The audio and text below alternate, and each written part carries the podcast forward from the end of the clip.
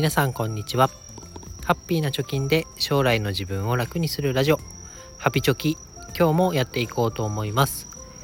このラジオでは2人の子供の教育費や時代の変化に対応するお金として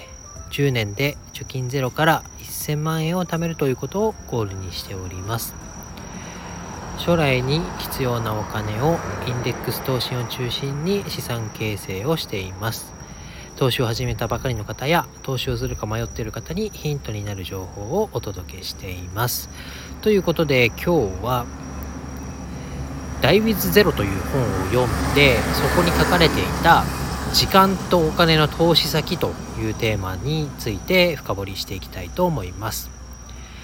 よくね可処分時間とか可処分所得っていう言い方をすると思いますけどまあ、自分に与えられている自由な時間だったり自由なお金をどう使うかということでこの可処分時間可処分所得はダイウィズゼロの中の文言によると、まあ、どういうふうに生きるかとか時間とお金をいつどこに投資するかは自分で決められるはずなんだけど残念ながらこの自由を十分に活用している人は少ないよねっていうことが書かれてました。もう一回言いますとまあ一日にね与えられた時間とかお金を自由に選択できるだけどそれを意識的に活用して使っている人っていうのは少ないよねっていうことが書かれてるこれちょっとドキッとしませんかね。でこの放送の結論としては、まあ、自分がやった行動時間の使い方お金の使い方について振り返りをすることによって自動運転モードまあ言ったら惰性的な生き方から脱出することができるよっていうことを伝えていきたいなと思いますと。じゃあなんでそんなことを伝えたいのかと思うと、まあ、可処分時間可処分所得がどういうふうに生きるかを自分で決められるのに実はその真剣に考えないことによっていつもこのメニュー食べてるからいいかとかいつもこれにお金使ってるからいいかとかいうことに自由な時間とお金をかけていくことによって新しい選択とか自由な生き方ができてないよねっていうのをああそうだなって思いました。でそんなこと言ったってね時間もお金もないのはないんだよと 子育てしてる方だったら思うと思います。けどねということで可処分時間については総務省が調査をしています。平成28年の社会基本社会生活基本調査というものを総務省がやってます。でこれによると生活時間から一次活動睡眠とか食事また二次活動仕事とか家事育児を抜いた時間は1日平均で6時間20分あるんだということが言われてるみたいです。6時間20分ってまあまああるなって思う人いますよね。でこれがまとまった時間で6時間20分ではないんだと思います。隙間隙間を足していったら6時間20分なんだと思います。これがね実際にはあるよっていう調査結果が出てると。で6時間20分って言ったら映画2本見れちゃいますよね みたいな。でこの時間何に使ってるかなって考えるとまあやれだらだら SNS 見ましたとか。あとは何だろう。今まで普通にやっていることがいいと思って疑いもせずやってたけどこれ何のためにやってるのかなっていうのを振り返って考えないからそのことをやっているみたいなことがあるかもしれませんよねっていうことですね。あとは可処分所得の方です。まあ、自由に使えるお金の方です。で、これは支給されている、まあ、サラリーマンの給与から社会保険料や雇用保険料、あとは税金、市民、住民税とか所得税とか除いたものが、まあ、可処分所得って言われますけど、年収400万円の人、いくら手取りになると思います？で、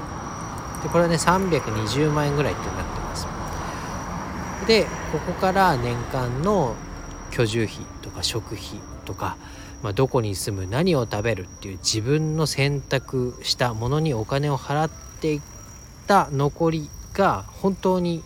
まあ、自由に使えるお金みたいになると思いますけど、まあ、そこもね320万円。が自分で選んだものに使ってるんだよって言ったら家賃1万円のところに住んで食費も切り詰めて1ヶ月2万円だみたいになって固定費を減らせばこの320万円からより多くのねお金を自分で使えることになるよということです。でこの「ダイウィズゼロの中では経験にお金を使おうっていうことが何度も何度も書かれてます。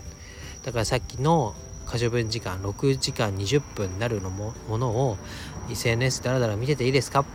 どっかね自分のためになるような本を読んだり旅行に行ったりとかしませんか？とねこのお金もこの320万年収400万の人が320万円使えるはずだけどこれをね毎朝のスタバのコーヒー代に消えてませんか？そのコーヒー代をねつなぎ合わせていったらどっか旅行に1回行けませんか？みたいなことが書かれてます。なので、まあ、お金を使う時間を使うっていうのを惰性でやらったり疑わずに惰性でやってしまったりとかあとは無駄なものにお金を払い続けてるってことは本当に大事なことですか？っていうのをその都度その都度問いただしてくれる本になってます。ということで、まあ、私はねこの3連休に山梨県にぶどうを食べに行ってきました。子供がぶどうが好きすぎて1日1房とか平気で食べちゃうんでじゃあもうぶどうってどうやってなってるのとか実際本場のぶどうを食べたらどんなもんかということで山梨県に行ってきたわけですよ。でスーパーで買えばね時間もお金もそれほどかからずに体験できますけどそれをね、えー、自分でその場に行く交通費をかけるそれを収穫するのがどんなに大変か、まあ、逆にどんなにスーパーっていうのは便利なんだということを勉強する意味でも行ってきました。でねなんかそれぞれ子どもたちもね感じることがあったそういうような感じがしてますけど、まあ、こういうところにお金を使っていく。まあ一見ね同じもの食べれるじゃんって思うかもしれませんがそれをあえて自分の目で見て自分で取ったものを食べることが、まあ、後々どういう効果になるか分かりませんけど私はそういうお金の使い方をこの3連休にやってみましたということで話がねどちらかってしまいましたけど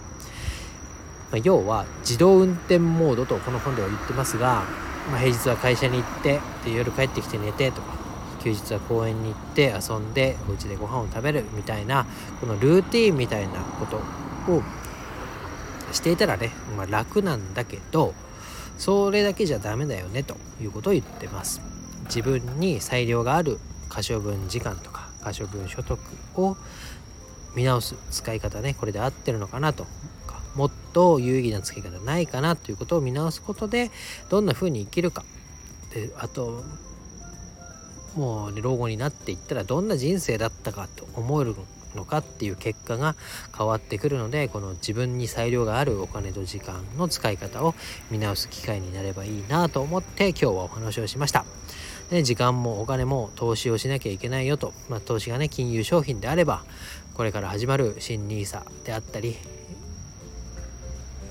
そこに時間とお金を使って、まあ、将来的なリターンを得ていくよっていうことが大事だと思いますしもっとね細かい時間隙間の1分2分の使い方でも、まあ、工夫次第でね得るものが多くなると思いますので、まあ、完璧にできてる人っていうのは多くないと思いますけれども日々見直すことによってね改善がされていくのかなと思いましたので今日は「ダイウィズゼロを読んで、えー、このお話をしてみました。で Die with ZERO 自体は Amazon のね、聞く読書のオーディブルにも出てますから、ぜひ見てみてください。ここにリンク貼っておきます。ということで今日は以上になります。バイバイ。